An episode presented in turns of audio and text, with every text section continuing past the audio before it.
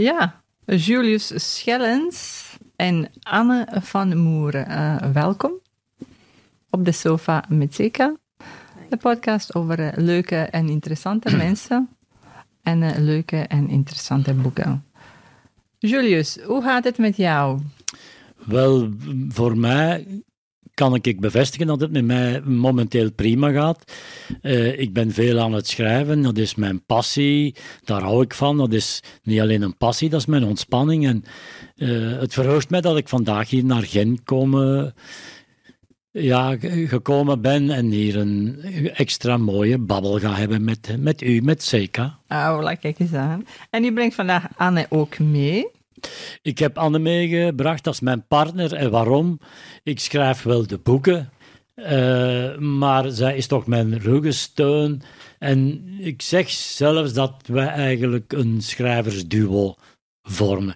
Haar inbreng is zo veel dat het niet zomaar iemand is die eens af en toe met pen komt scherpen. Het is veel meer.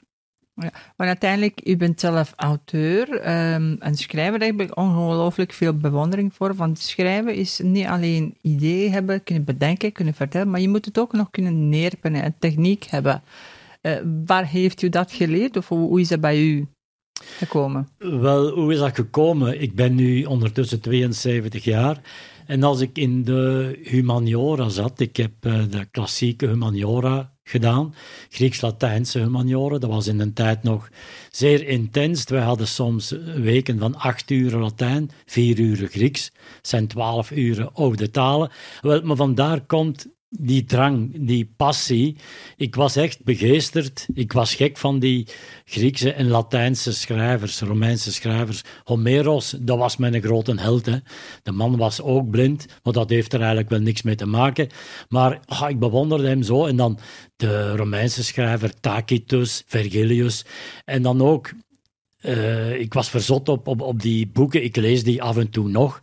Uh, in, in, in vertaling natuurlijk, want het oude Grieks en het Latijn, dat is mij al lang ontvloden. Uh, ik was ook verzot op, op, op hun helden.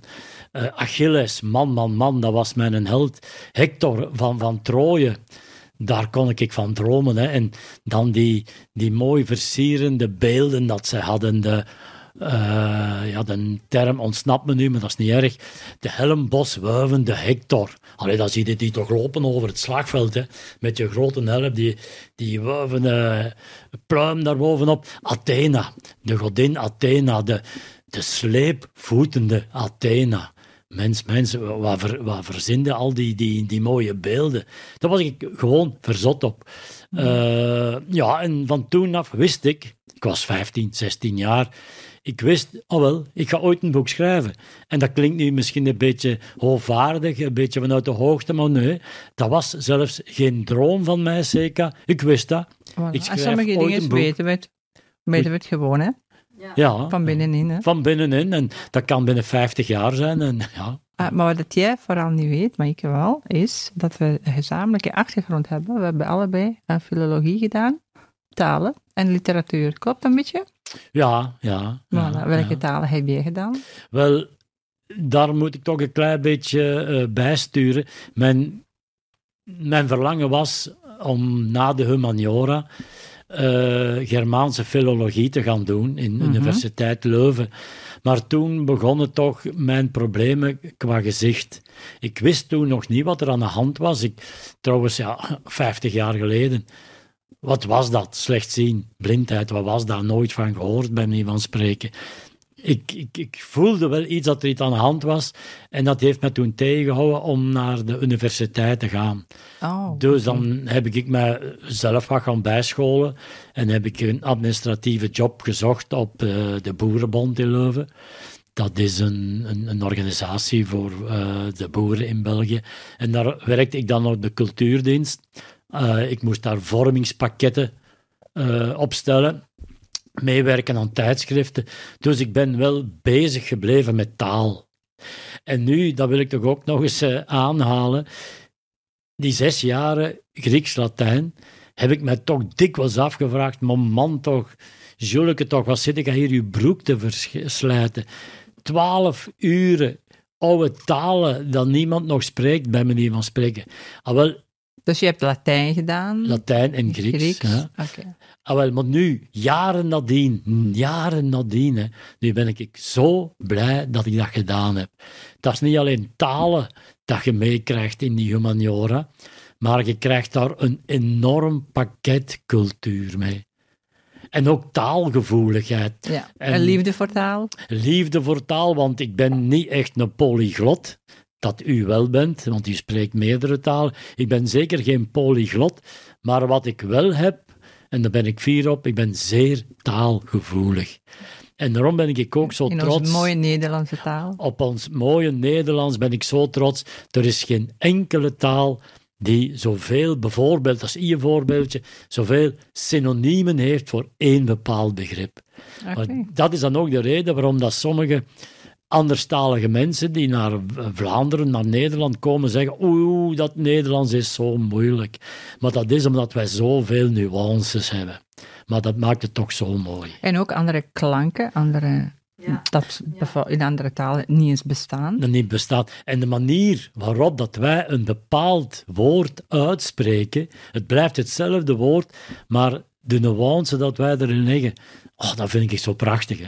Ja, inderdaad. Want ik moet altijd denken, als ik huis wil zeggen, moet ik altijd denken H-U-E. Ja, en, en, en letterlijk in mijn hoofd ta- vertalen naar, een klank, naar twee klanken Ja. die ik niet in mijn eigen taal heb. hè. Dus, Ja. ja, Ja, zeer, ja. zeer interessant. O-E is oe. Oeh, ja, ja. Ja. ja, ja. Oké.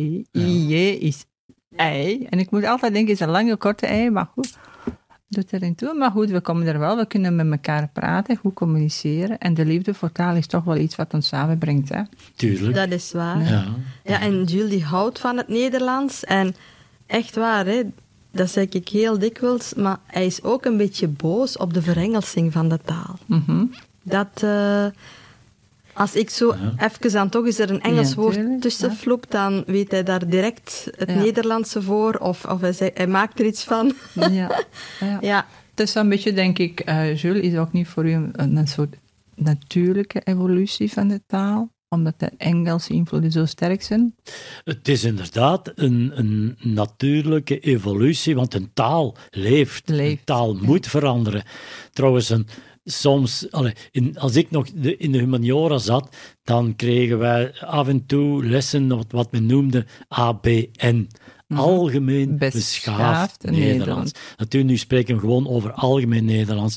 En het dialect, dat werd toen afgezworen, hè, 40, 50 jaar geleden. En dat is zo spijtig, want het is niet dat eh, het dialect uit het algemeen Nederlands komt, het is omgekeerd. Het dialect voedt het algemeen Nederlands.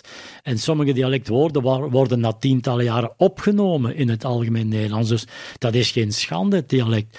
Maar om terug te komen om het, de Angelsaksische invloed, het Engels. Ik ben zeker geen Angelsakse eh hater. Zeker niet, want dat is ook een evolutie. Maar ik vind het wel spijtig het te pas en te onpas gebruik. Of op, op ja. Het is gemakkelijk misschien soms. Want bijvoorbeeld, in, in, in, onze digitale wereld, dat is toch maar normaal dat we dan veel Engelse termen gebruiken, dat is heel normaal. Maar eh, als we nu tegenwoordig ook al op de, op de VRT, op onze nationale televisiezender, op de radio, als we daar te pas en te onpas termen in het Engels horen die, die niet nodig zijn. En daar ben ik boos om. Oké. En dan, en dan zeggen ze soms de, de Engelstalige term en direct daarachter de Nederlandse vertaling. En dan zeg ik, maar dat is toch altijd gek, zeg dan toch in, één keer het Nederlands. Mhm. Of het Engels alleen. Ja. En dan- Anne, wat, wat doe je dan als hem zo boos wordt op je? een Ja. kopje thee of wat, wat doe je dan? dat gaat heel rap over. Ze, hè. Maar eh, hij vindt soms dat, eh, dat er mensen zijn die gewoon het, geen ander woord ervoor kennen, alleen het Engels. Of...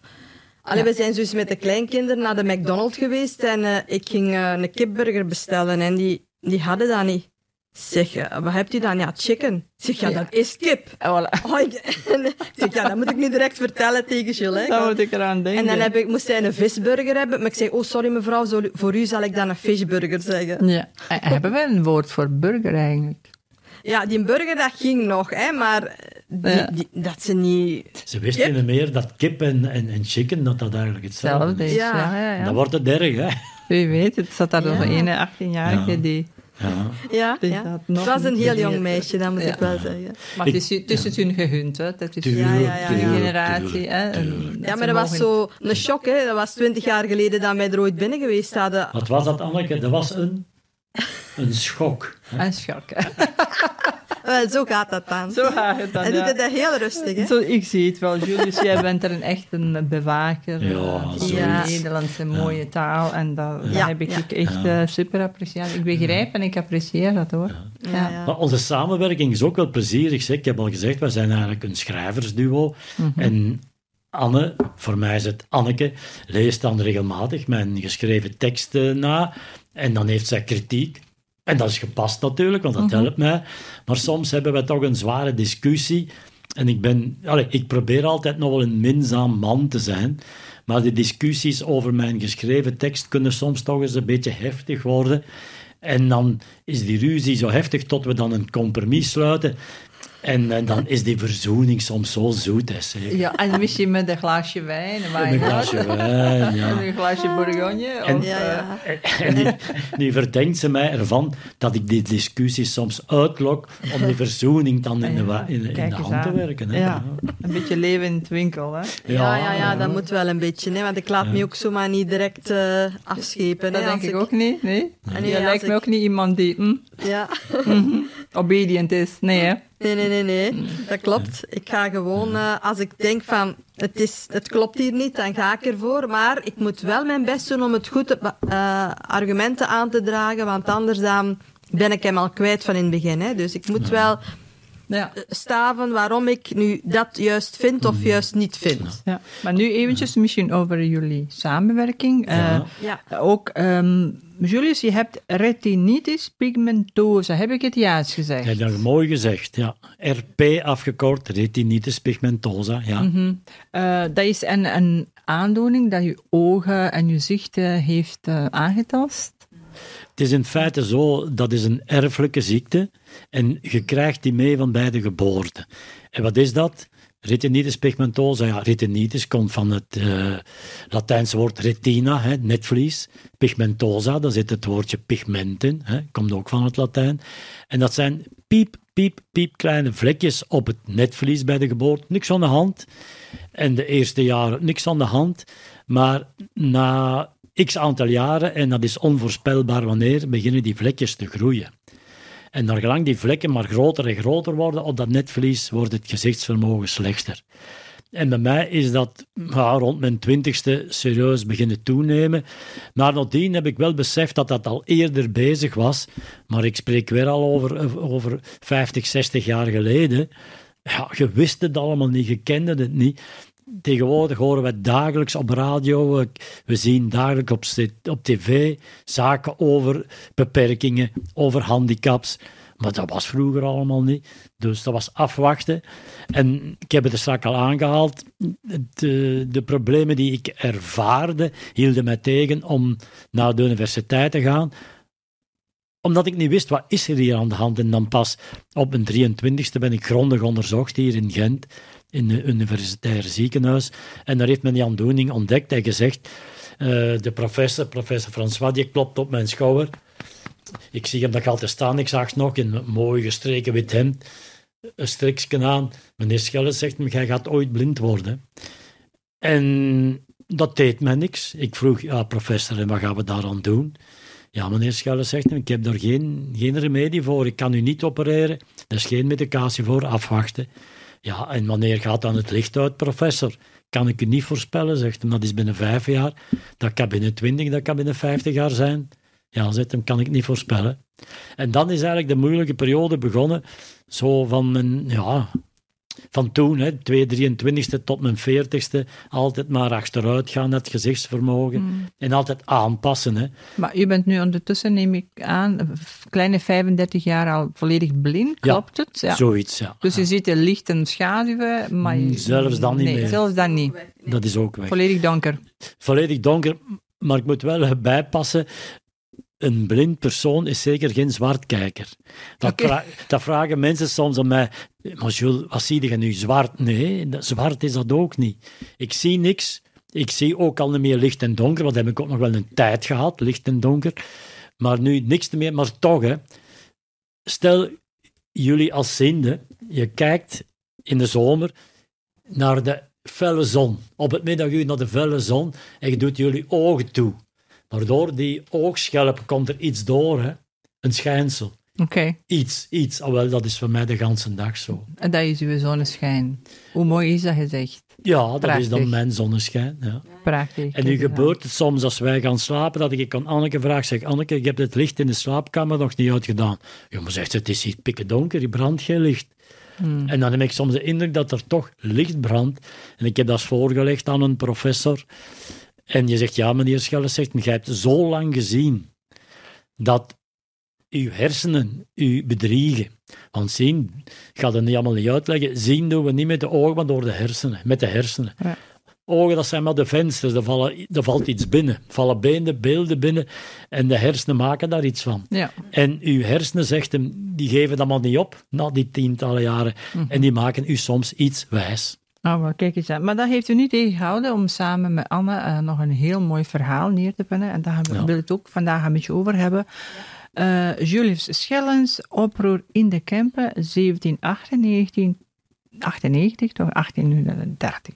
En dat is een historische streekroman. Mhm.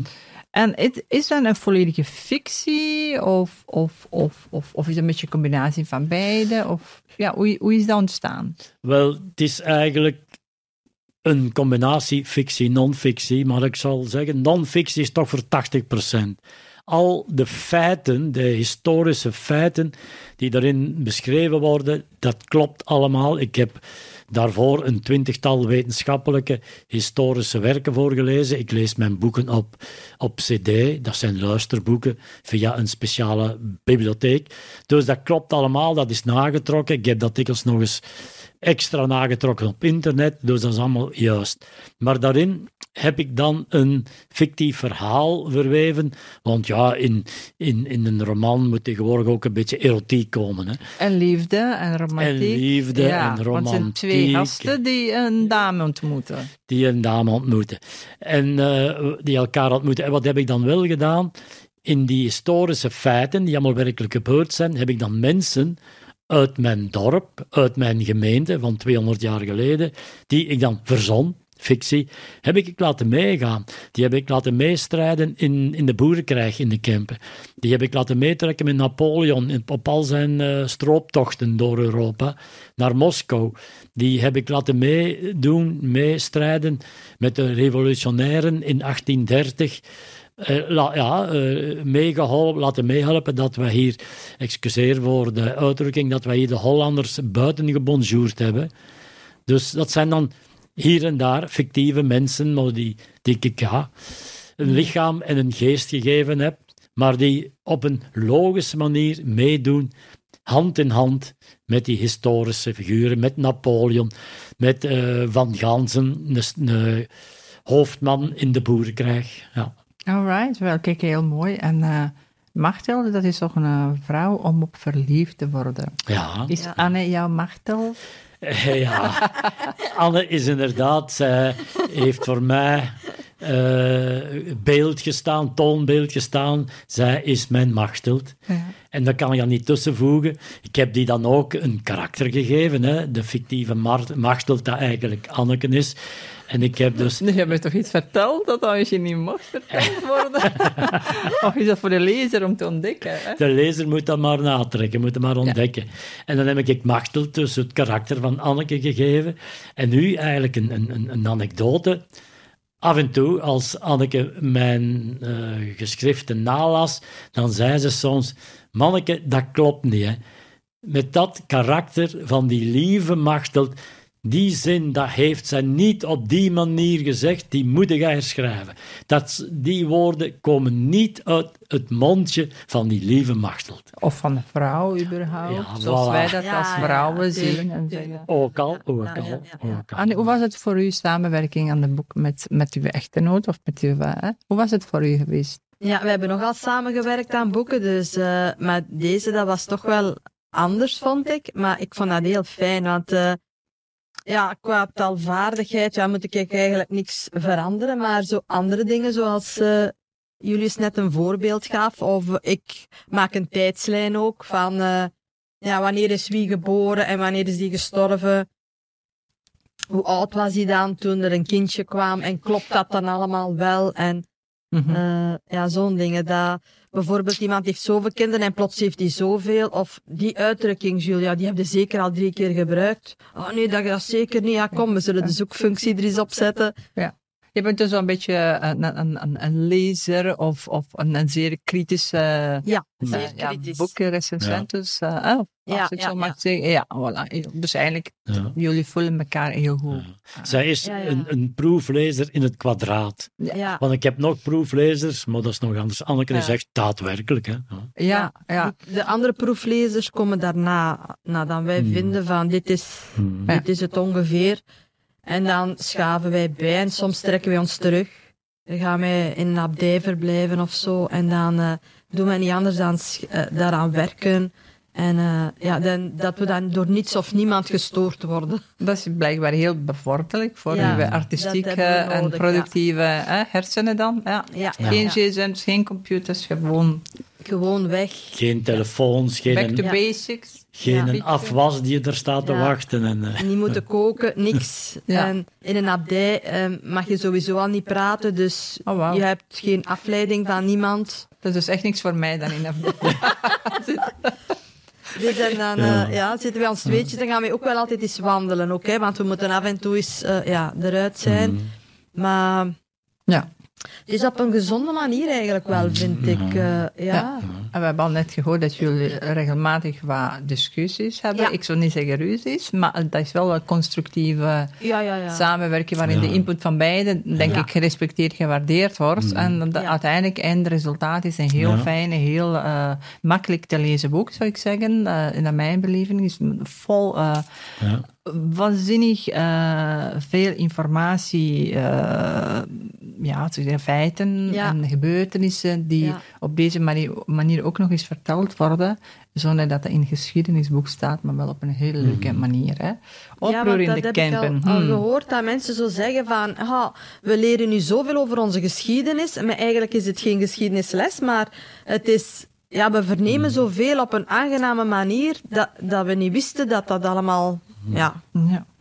voorgevallen was. Ik zou er ook nog iets willen aan toevoegen. Het volgende. Waarom nu die, die campen? Ten eerste, ik ben zelf een honkvast Kempenaar. Ik ben in een Kempen geboren en ik... Normaal gezien zal ik daar niet vertrekken, maar ja, je weet nooit. Dus honkvast Kempenaar. En dan, we hebben allemaal in, in de lagere school al hebben we geschiedenislessen gekregen. Maar voor mij is dat dan ondertussen al meer dan 60 jaar geleden, 60, 65. En in die ge geschiedenisboeken van de les geschiedenis in de lagere school, ik zal niet zeggen dat daar fouten in staan, maar die geschiedenisboeken die zijn geschreven van hogerhand. Hè.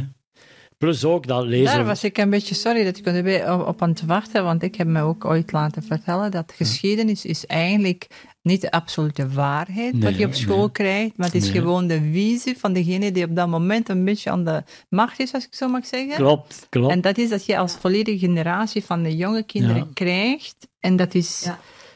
Minstens eenzijdig van een medaille die met twee, minstens twee, twee kanten heeft. Klopt dat? Dat, dat klopt helemaal. Ik heb ooit ook eens, maar de naam ontglipt me nu, van een zeer erudiet man, heb ik eens gelezen.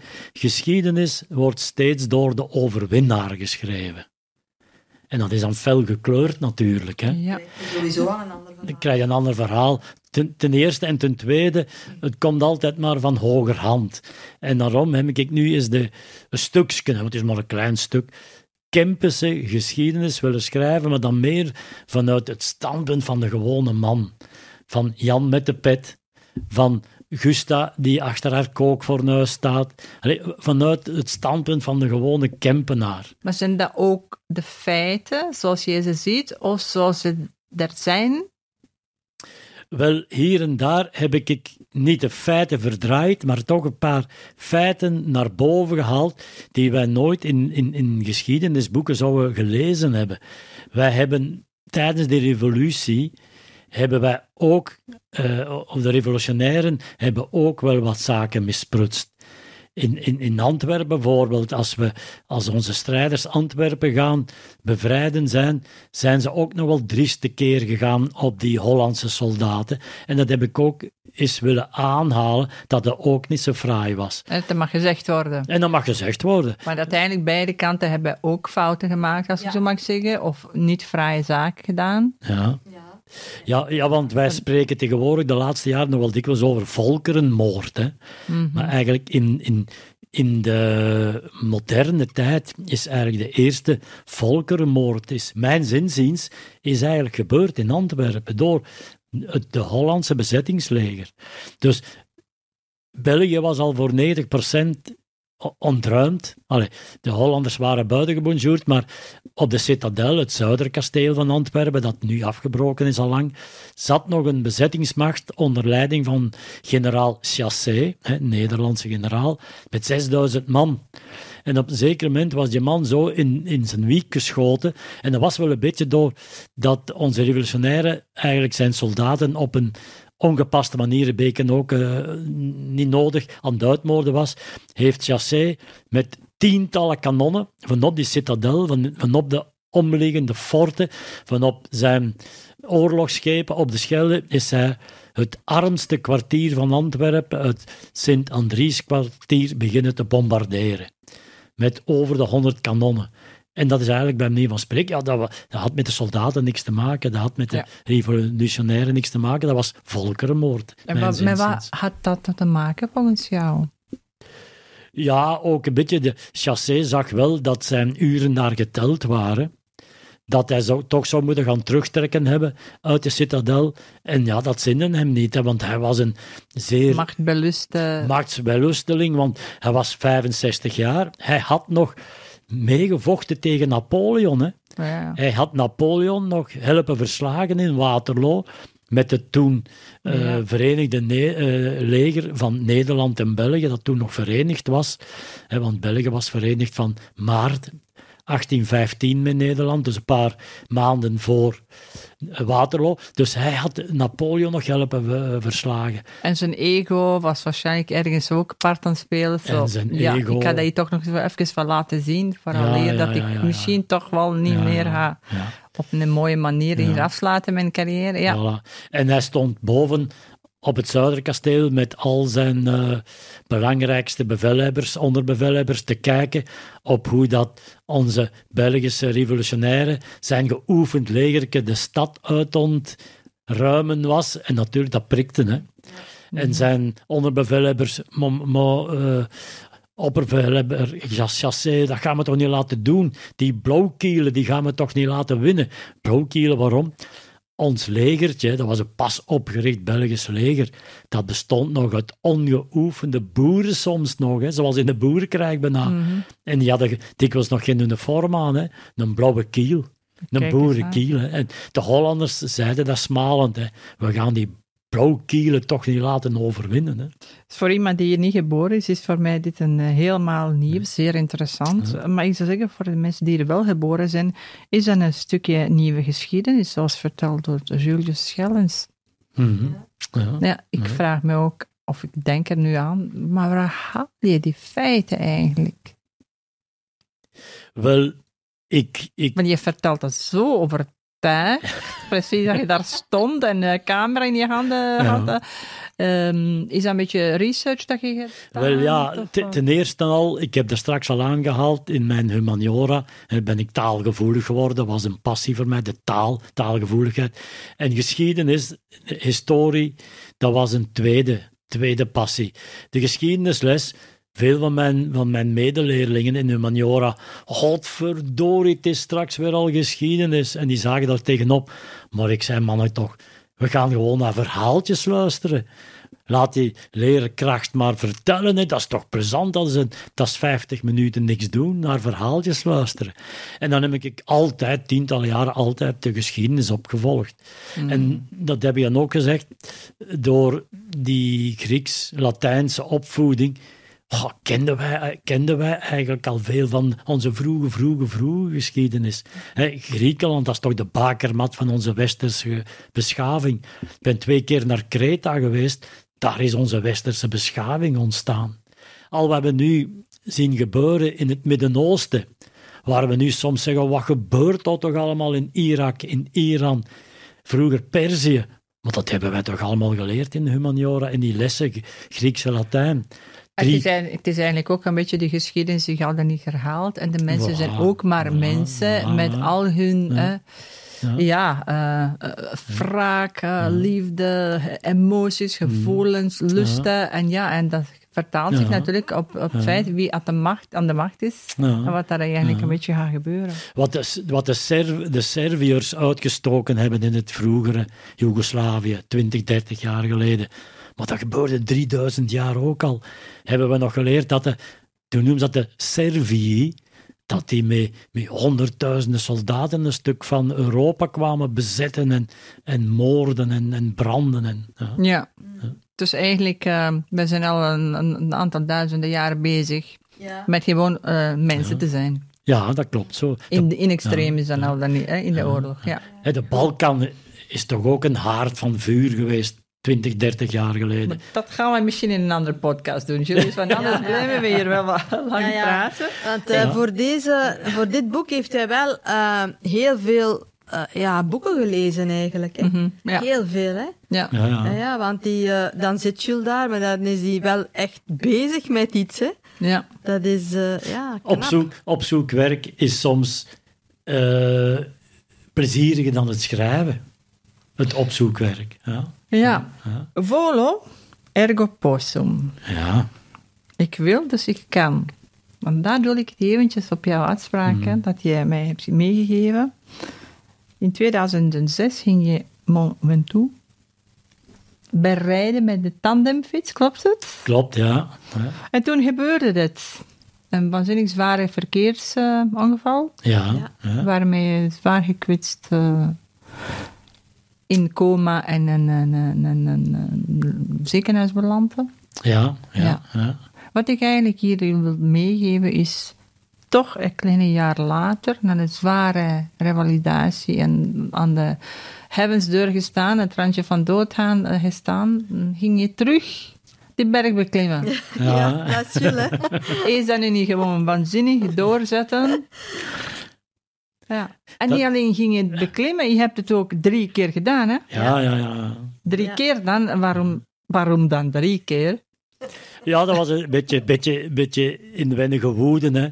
Als het vorig jaar één keer niet gelukt is, dan doen we het dit jaar verdorie drie keer, hè. En dat is dan mhm. gelukt, ja. Ja, dat is een beetje jezelf oppeppen, hè. Oppeppen. Oké, ah, ja. Ja. Maar in, die, in die, die slogan, ik noem het ook graag een lijfspreuk, die ik zelf in een tijd uh, ontworpen heb, volo ergo possum. Uh, ik wil, dus ik kan. Wat denk, wat denk je nu, zeker wel, welk in die drie woorden, volo ergo possum, het belangrijkste woordje is? Kan. Ik wil, dus ik kan. Ik, ik kan. Of ik, ik weet niet. Wil, denk ik. Nee, dus iedereen is fout. Ergo, dus. Hm? Aha. Uit het een vloeit het ander. Ik wil, en daardoor zal ik het kunnen. Ik heb altijd gezegd, uh, kunnen is niet zo belangrijk, maar willen is belangrijk.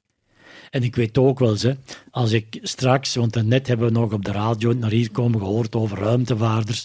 Als ik me morgen ga aangeven bij de NASA om eens mee een ruimtevaart te doen, dat zal ik niet kunnen. Dat weet ik ook wel. Maar het zijn de, de dagelijkse dingen, en dat kunnen soms grootse dingen zijn. Ze.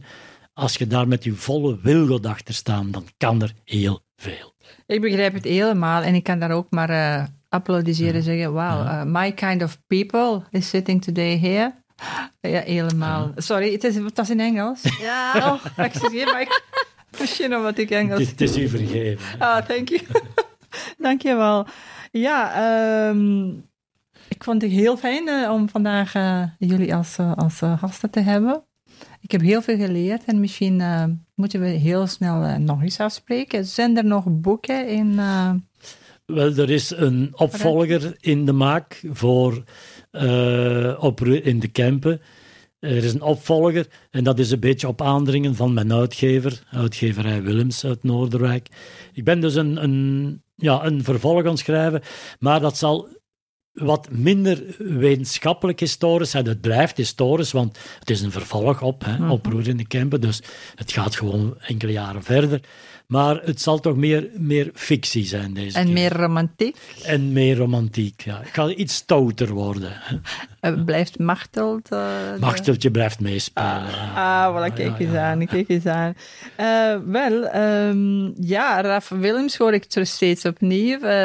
Uw boek is nu op Boekencafé. Eh, Willems uitgeverij blijft natuurlijk eh, een topschrijver zoals u aanspreken. Waarom was het jouw keuze voor eh, een kleine uitgeverij te gaan? Wel, ten eerste omdat de uitgeverij Willems in de Kempen gevestigd is. Oké. En ik ben een beetje chauvinistisch campus. Hè? Dat is ten eerste. En ten tweede, dan de nadruk meer op een kleine uitgeverij. Eh, ik heb ook al samengewerkt met, met grotere uitgeverijen. Maar daar heb je mee- minder, excuus, heb je minder zeggingskracht. Mhm. Dan moet je meer naar de pijpen dansen van.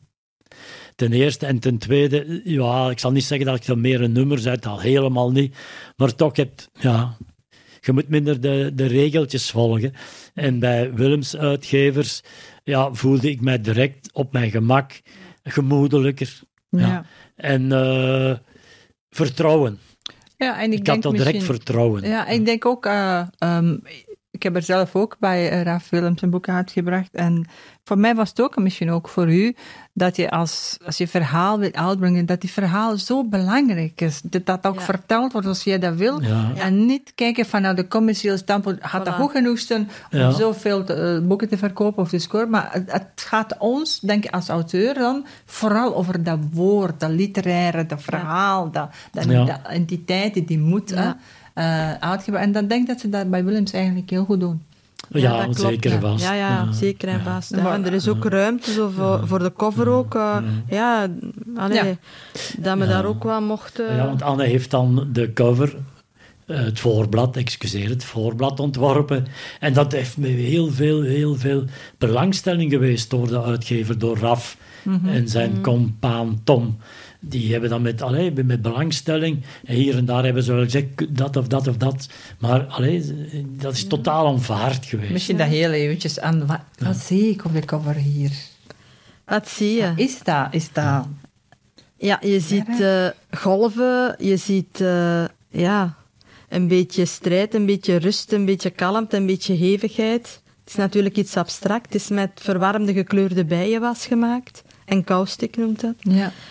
En eh, ja, het, het, het vloeit in elkaar, sommige dingen. Hè. Het vloeit, het brandt, het waait, het, het, het, het golft, het, het valt, het ligt, het staat op. Het is gewoon alles. Ik zie vuur en ik zie, Ja. ja, eh cider, ja, de boomschors. Ik zie van alles hierin. Ja. Waanzinnig. Ja, waanzinnig, hè? Ja. Ik vind het ook leuk om mee te werken. En ik vond de kleur van de letters er ook bij passen. Hè. Ik wou voor Ja. donkerblauw. En ze hadden dan een heel mooi lettertype. Oh, dat vond ik echt... Ja. eh, dat paste daarbij, ja. Ja. Ik zou zeggen, ze zeggen het in het Engels, don't judge a book by the cover, maar in deze geval is het wel goed gelukt. ehm, de binnenkant en de buitenkant. Goed, bij deze slaat ik eh, onze prachtige podcast vandaag. En, eh, Ik wil toch nog iets toevoegen, Zeker. zeker. Maar heel kort, heel kort. Laatste woord. toch ja, beetje- voilà, eh, dan moet het wel hebben. laat. toch een beetje verband nog met mijn visuele handicap. Men vraagt dikwijls, wat is nu uw grootste verdriet sinds dat jij volledig blind bent? En dan denkt men, ja, ik kan geen auto rijden, ik kan dit niet. Nee, mijn grootste verdriet is niet meer zelfstandig een boek kunnen lezen, een boek kunnen hanteren. En dat sluit dan toch weer aan bij boeken en lezen. Hè. Vroeger, als ik in een boekenwinkel kwam, of bij De Slechte, dat is zo'n grote tweedehands boekhandel in Antwerpen, dan kon ik daar een uur of twee rondlopen, een boek uit de rek nemen, door eens in bladeren, een bladzijde, een halve bladzijde lezen, doorbladeren, en die vetplek daar op bladzijde 27, hè. man, man, daar kon ik mij voorstellingen van maken. Hè. Daar heeft iemand dat boek zitten lezen bij de pan eieren bij het ontbijt. En dat vond ik zo plezant. En nu lees ik mijn boeken, ik heb het al gezegd, op een cd-schijfje. hè. Maar elk cd-schijfje is hetzelfde. Hè. Ja. En ik moet luisteren naar de stem van die inlezer. Hè. En dan wordt een stukje van die eigen fantasie weggenomen. Hè. Ja. ja. Bij dan deze. En dan eh, heel fijne afsluiter, zou ik zeggen. Ja. Ehm, Julius Schellens, Anne van Moer. Van Moer, hè? Ja. Seka Dobridge, op de sofa met Seka. Bedankt voor het luisteren en te kijken. En eh, wij zien en elkaar volgende week. Eh, checking out. Dit was een aflevering van Op de Sofa met Seka, de podcast van Boeken.café met Seka Dobridge. Volg onze podcasts op boeken.café slash radio of via je favoriete podcastkanaal. Alle boeken die ter sprake komen in onze podcasts zijn natuurlijk beschikbaar op boeken.café. Volg daar je favoriete auteurs en boeken en maak rechtstreeks contact met de auteur en met andere lezers. Je krijgt bovendien gratis verzending vanaf 30 euro en een gratis boek voor elke aankoop vanaf 50 euro.